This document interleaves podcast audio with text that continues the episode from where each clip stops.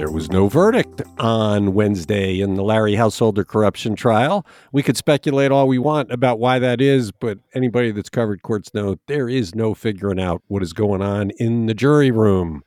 It's Today in Ohio, the news podcast discussion from cleveland.com and the Plain Dealer. I'm Chris Quinn. I'm here with Lisa Garvin, Laura Johnston, and Leila Atassi. And we have other news to talk about. Once the verdict's in, our next episode will focus on it. Let us begin. How many more East Cleveland police officers were indicted Wednesday? What for? And what percentage of that police department now is under indictment, Lisa? Yeah, Cuyahoga County grand jury handed up indictments for 11 current and former East Cleveland police officers. That's in addition to the charges against eight other officers and the chief Scott Gardner late last year. So the total is 20. That is half of their police force, which is normally 40 officers.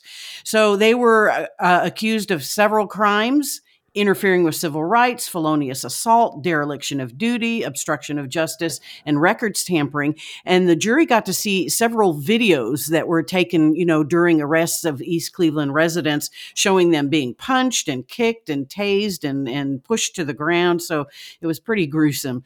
So uh, there were four officers Kyle Wood, Daniel Toomer, Brian Stahl, and Tyler Munson, who are currently on leave from the department, but they were also implicated last year on different allegations.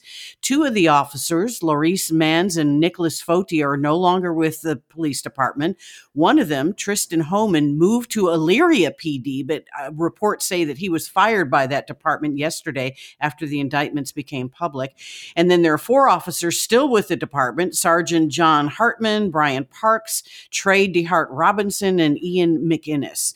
So the city of East Cleveland actually had to get assistance from the county sheriff's deputies to patrol their city because they just don't have enough officers now. I, I it's beyond words that a police department could be this rogue. And the sad thing was, we knew it. I'm very proud of the work that our team did in laying out what cowboys these police officers were and all of their reckless chases in a project we ran about a year and a half ago I just don't understand how there is no external force that can shut this police department down. They are not fit to police. Half the department is in criminal indictment. These are bad police officers and they have the ability to arrest people, to to beat people, lie about it. It's it's a shock what has gone on under the power of the badge. Where is the Ohio legislature on this? Why don't they create some system by which you can decertify a police department?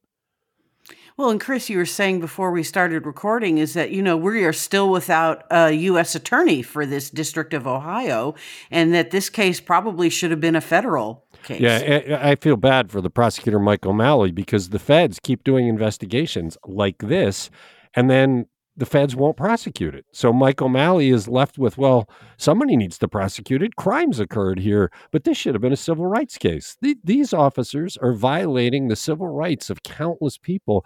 And we talk about it all the time. If a cop pulls up behind you in East Cleveland, should you stop? Because look what they right. do to you. I mean, is it better to get charged with fleeing?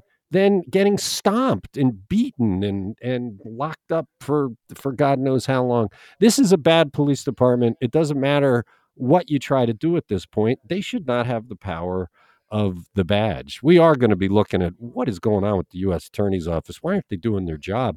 Michael O'Malley also prosecuted a big federal Bitcoin investigation. It's not the county prosecutor's job, and he's stepping up to do what they won't. What's going on there? Outrage galore. It's today in Ohio. How does Cleveland contend it has suffered damages in the lawsuit it filed this week against Kia and Hyundai because of how easily their cars are stolen? Leila, go ahead and explain this, and then I'm going to throw the flag. I can't wait to see how you throw the flag here. Cleveland, uh, Cleveland is arguing that the city has spent countless hours of police time and resources chasing around these stolen cars, all because the manufacturers cheaped out. They prioritize profits over public safety, and they failed to equip these vehicles with what is pretty standard anti theft technology. This lawsuit was filed in U.S. District Court in California, and it's among several that have been filed there by cities across the country against these companies. The city is seeking reimbursement for the cost of the police time and police overtime, impound fees, and, and the cost of damages to the city. Mayor Justin Bibb says yeah, this is a case about recouping money spent on these stolen vehicle cases, but more importantly, it's about standing with the consumer and demanding accountability.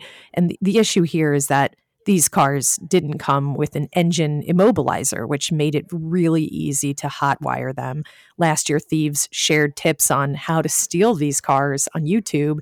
And as a result, from October through December, thieves stole more than 1,200 of them in the city. In December and January, there were nearly 900 more stolen.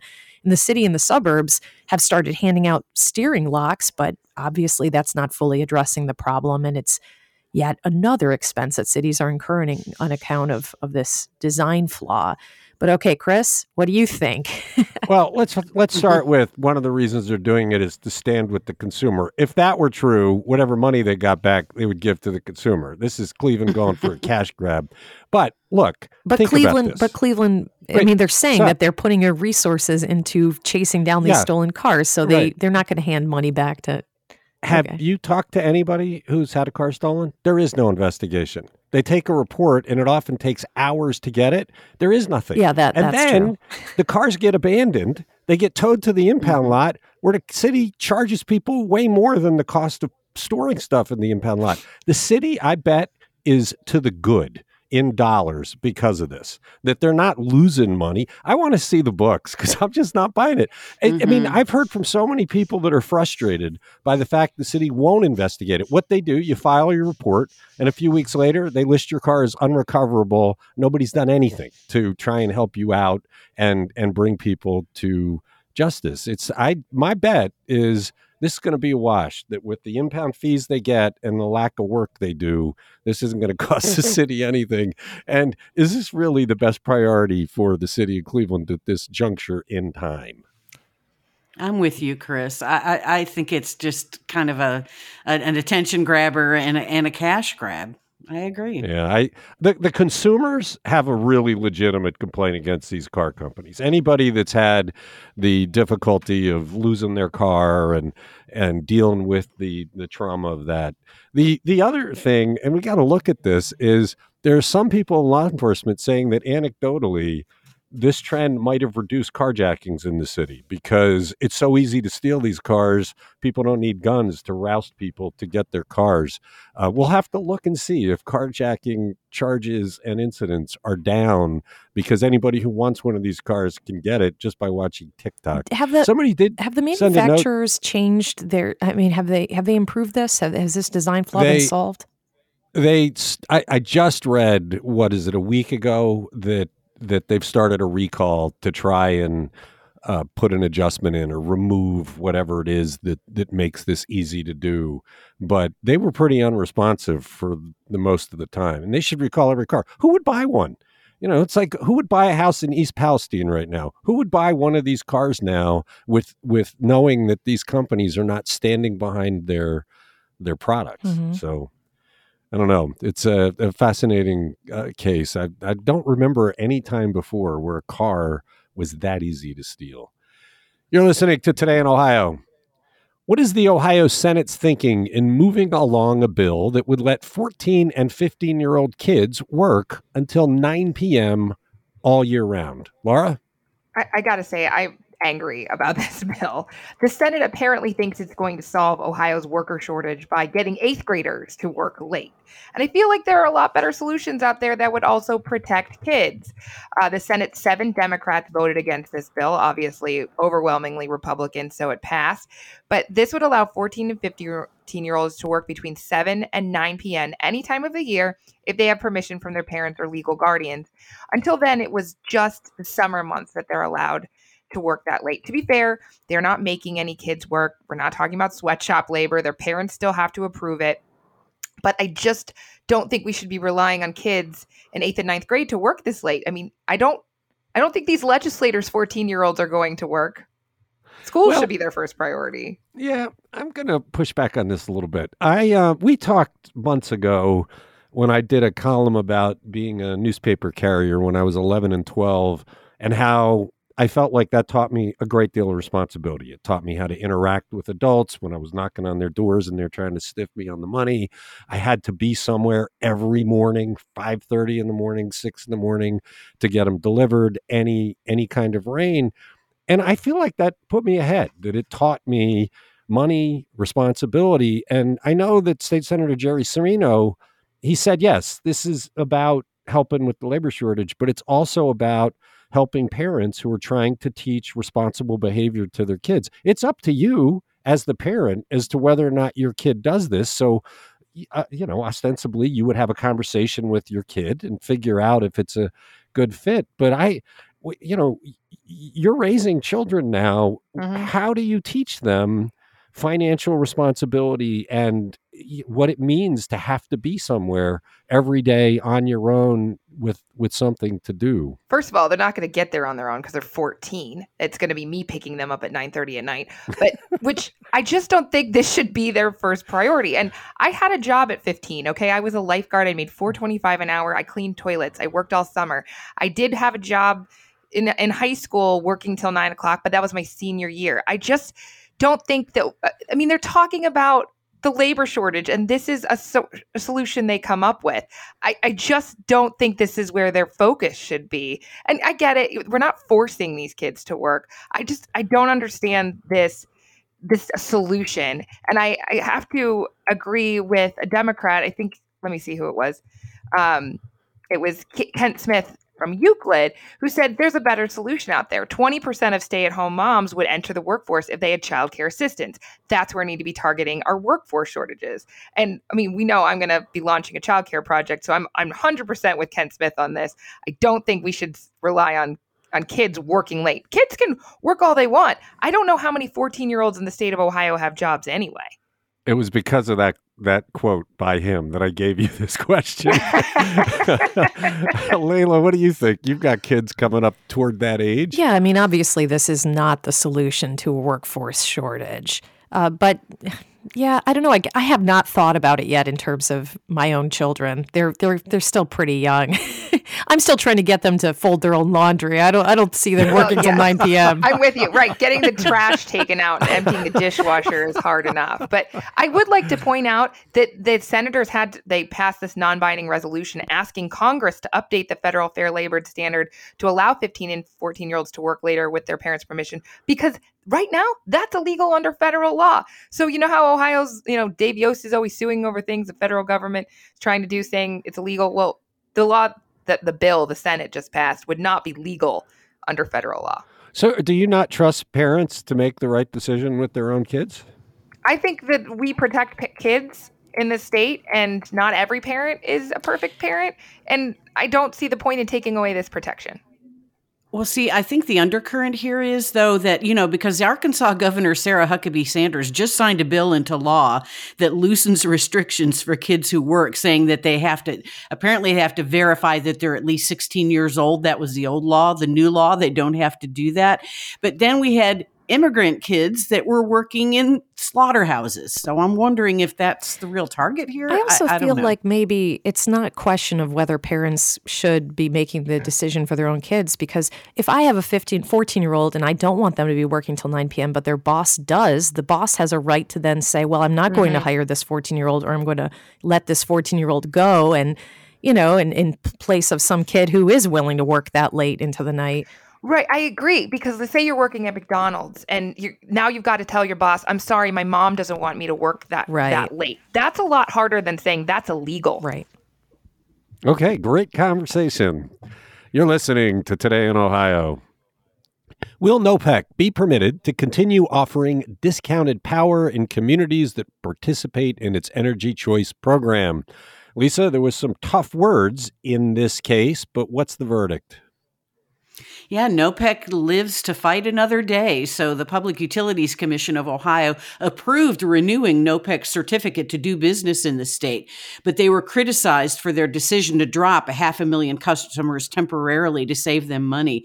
PUCO Commissioner Dennis Deters said that NOPEC's purchasing strategies put ratepayers at risk during price volatility, and there was a lack of transparency in their move. As you recall, last year, they their customers under NOPEC were paying twice twice as much as the standard service offer. So NOPEC temporarily pushed them off to the standard service offer, saying they would take them back as soon as prices came back down. But PUCO, in this controversy, had to prove that NOPEC was unfit and incapable of providing service service to get their certification yanked. So the, NOPEC did make some changes. They've amended their user agreements. They hired an independent energy consultant to help them purchase electricity in the future. And there's a new rule Aggregators like NOPEC must wait one year to re enroll their customers if they drop them. NOPEC Executive Director Chuck Keiper says he's pleased that allegations from for profit suppliers that stood to gain from certificate denial were deemed unsubstantiated. And Dynegy was the wholesale supplier that would, you know, took on these customers. And granted, it was a little bit of a surprise to them, but they complained that there was no proper notice. There was an unfair burden of added customers. I, I, I was, there was one PUCO member that really blasted them, called them all sorts of names, and said they're irresponsible and they should be serving the customer. I would argue that NOPEC served the customer. They realized mm-hmm. that we were mm-hmm. costing them a lot of money, so we dropped them. I mean that that represented it. I I get that that that caused some dysfunction and so the state now wants to put in some rules that that mediate that a bit but NOPEC was serving the best interest of its customers and look I'm not a fan of NOPEC I I hate the opt out rule. I hate the fact that I have to do something proactive to not be their customer. It annoys me every time I get it because if you forget to do it they suck you in and it's it just shouldn't be allowed. But they did the right thing here and they shouldn't get beat up for it I, I completely agree. I mean, their customers. It was it was the you know their customers that they had at heart when they did this, and it it was an unusual move. They they did move half a million customers onto standard service, but I don't know that there are any policies against that or regulating that. Well, and look, we've seen that NOPEC looks out for its customers. The PUCO looks out for the utilities. There's nobody on the state regulatory level that's looking out for the little guy. And Mike DeWine keeps appointing insiders to that board. It needs to be blown up and start over. You're listening to Today in Ohio. We talked a bit in Wednesday's episode about Cleveland City Council not giving the new Community Police Commission cash above and beyond what is called for in the charter. Some people are unhappy about the decision. Leila, who are they? So, just to recap here, that the charter amendment that voters approved requires the city to set aside a minimum amount of money for this community police commission, no less than $1 million for $1 million for operations and the equivalent of 0.5% of the police budget for grants that the commission has to distribute to community organizations that are focused on violence prevention and, and other initiatives like that. This year, that minimum amounts to about $2.1 million. But during the budgeting process, Mayor Justin Bibb had suggested giving the commission an additional 224,000 to pay for an attorney to advise the group, a finance person to help distribute those grants, and salary costs for for other staffers. Then the commission asked council for an additional $18,000 beyond that request to help pay for things like research and community surveys. So during the budget reconciliation process, city council pretty much rejected those requests and and settled on simply providing the level of funding that the charter requires. City Council had other priorities for the extra money. They felt that the city could use it to address some infrastructure needs. They they want an arts program for kids, a few more staffers in the Department of Building and Housing, and including more building inspectors, and some additional staffers in the Office of Equal Opportunity. And that really rankled a lot of folks who were involved in the effort to pass issue 24 they see, you know, police reform as one of the city's highest priorities. And they basically said city council has largely been against issue 24 from the very beginning, and that depriving the commission of this additional funding was council's way of basically trying to ensure that the group fails. So the group can't hire the attorney they had planned for. They can't give pay raises to their staff, which they say are already paid on the low end of the city's pay scale. The commission members and leaders are arguing that by failing to give them the funding they requested, the city is is slapping voters in the face. Council president, though, Blaine Griffin, his response is, well, actually we're funding the commission according to the charter requirement that voters approved. So we're giving voters exactly what they wanted. And I got to say I agree with him. I yeah. mean, if the framers of this charter amendment felt that they would need more money to adequately operate, they should have built it into the charter and asked voters. But maybe it occurred to them that that making this a more expensive venture for taxpayers might turn some voters off. And that makes this request for a significantly high percentage increase in funding seem a little bit like a bait and switch to me. Yeah, I, I said mm-hmm. the same thing yesterday. Look, we were alarmed when this charter amendment was going through. We we did endorse it, but we were alarmed at the significant percentage of the this public safety budget that was automatically going. That it seemed like a large sum of money with no real accountability on what it would be spent for. And the voters signed off on that. They said, "Okay, you get this much money." I and they haven't even started yet, and they're and they're already right. saying, "I want more." Go ahead, Lisa. No, no, I was just agreeing with you, Chris. It's like they just barely started and they want to raise already. you know, and this is, I mean, you usually don't see scope creep until later into an, an initiative, but this is scope creep at the outset. Well, and it's a percentage, right? So, so as the the public safety budget increases, they will get their their cost of living. But I just I looked at this as a mad cash grab and you don't want to see that. You don't want to see this thing this thing has a very specific mission. Do the mission. Let's see how it works. one thing has been i've been thinking about the fact that you know they were supposed to have on their on the commission an attorney. Remember a member of the commission yeah. was supposed to be an mm-hmm. attorney and that was not you know the city did not appoint one pardon me. And um and so i am wondering if this was to um, if the if the addition of the attorney, like a staff attorney, is supposed to kind of ameliorate that. And that might be why they're upset. Maybe they thought that you know because we didn't get it, we didn't have a, a member of our commission appointed who's an attorney. We were going to get this staff attorney, and now they they don't have that that the benefit of someone with legal expertise at all. Um, so I, I get well, I see that. I mean they but they should have fought for that attorney. That is in the charter. That's in the charter. They should have said, well, we need that that appointment. Here's a thought. Subodh Chandra helped write this. He has made a boatload of money suing the city. Maybe he could do it pro bono. you know, I want to say one other thing, just because this is slightly off off the the the course here, but Courtney's story mentioned that during council's negotiations, council is seeking and received $1.3 million extra for neighborhood infrastructure needs like street repaving. That's what they wanted that money for. And she wrote that the money is to be split equally among council's 17 members for use in their respective neighborhoods.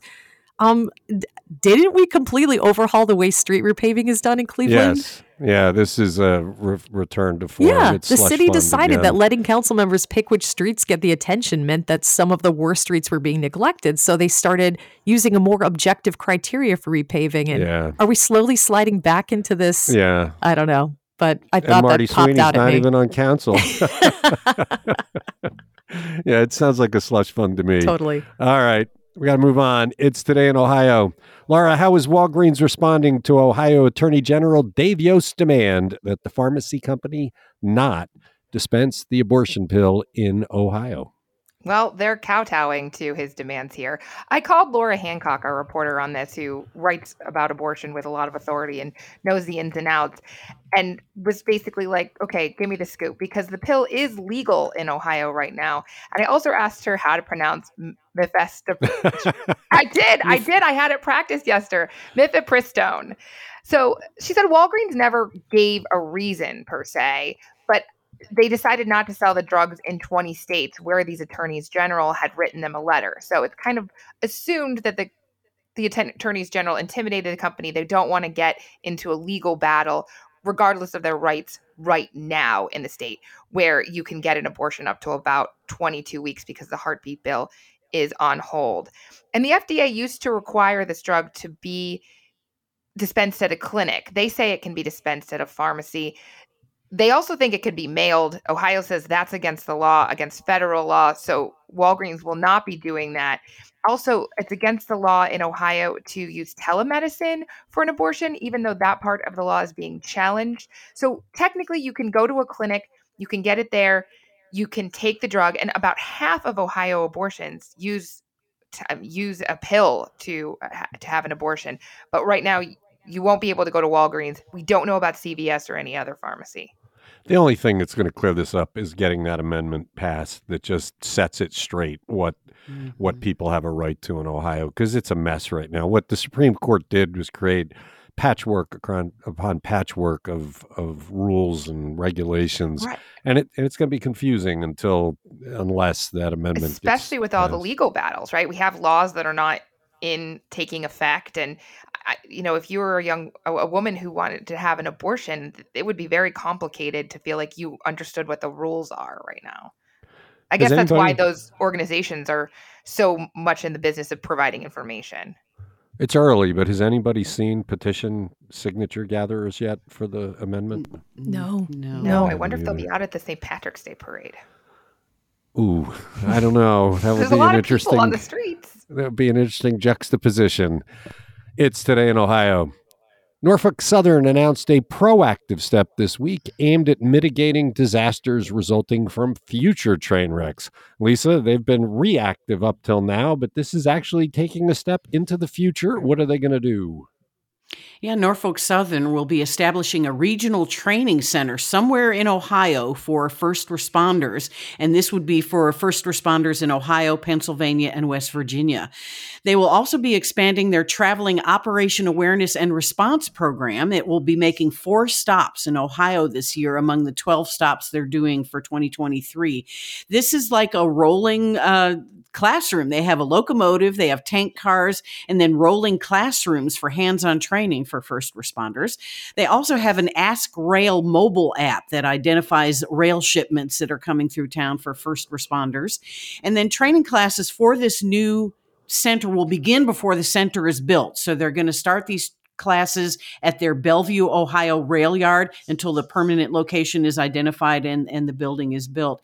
Norfolk Southern President and CEO Alan Shaw says this is a direct result of his talks with Governor Mike DeWine and other leaders in Ohio to support community first responders. Why wouldn't they put that in East Palestine to give them some financial help because things are so dire there? It seems like that would be a natural way to invest in that community. Well, my guess is it would be built in eastern Ohio because, you know, they're including West Virginia and Pennsylvania in this training. So I would think it would be in northeast or east Ohio. Okay. You are listening to Today in Ohio. A bunch of new data has been released that adds perspective to Ohio's devastating opioid problems. Leila, what does it show? Well, in 2020, Ohio had the third highest number of overdose deaths of any state and the third highest overdose death rate. So, this new online dashboard that the state unveiled this week was created to help local organizations respond to that ongoing crisis. And, and it provides some important information broken down by trends in, in each county, drug time period, and treatment medication. The first thing you might notice is that the number of deaths has been trending upward just about everywhere. In Ohio, 5,210 people died of a drug overdose in 2021. That's up almost 27% from the 4,107 people who died of an overdose in uh, the state two years earlier. And the number of instances of first responders administering the anti opioid overdose drug naloxone to revive those who have overdosed continues to increase year over year. In Cuyahoga County specifically, the numbers have also gone up over a period of several years. They increased from 459 in 2018 to 580 in 2021. So the hope is really that this information will help those on the front lines of this crisis better deploy resources to the communities that most need it. You do wonder whether the mental health strains caused by the pandemic are to blame for a large part of those increases. 2018 was pre-pandemic. 2020 was was the full bore of that first year where everybody was traumatized by what happened, and you just wonder if people turned more to drugs to relieve the pain. I, I certainly think that is true. I mean, plus think of all the isolation that people experienced during lockdown mm-hmm. time and and uh, you know i'm sure that that i mean also people were were delaying and and and putting off treatment for for things and um, you know it just this this was not as high a priority as as dealing with the pandemic and i think it just really exacerbated the problem yeah it's today in Ohio. Great conversations today. Thank you very much. Thanks, Lisa. Thanks, Laura. Thanks, Leila. Thanks to everybody who listens. We'll be back tomorrow, I think, talking about the verdict in the Larry Householder case. Maybe not.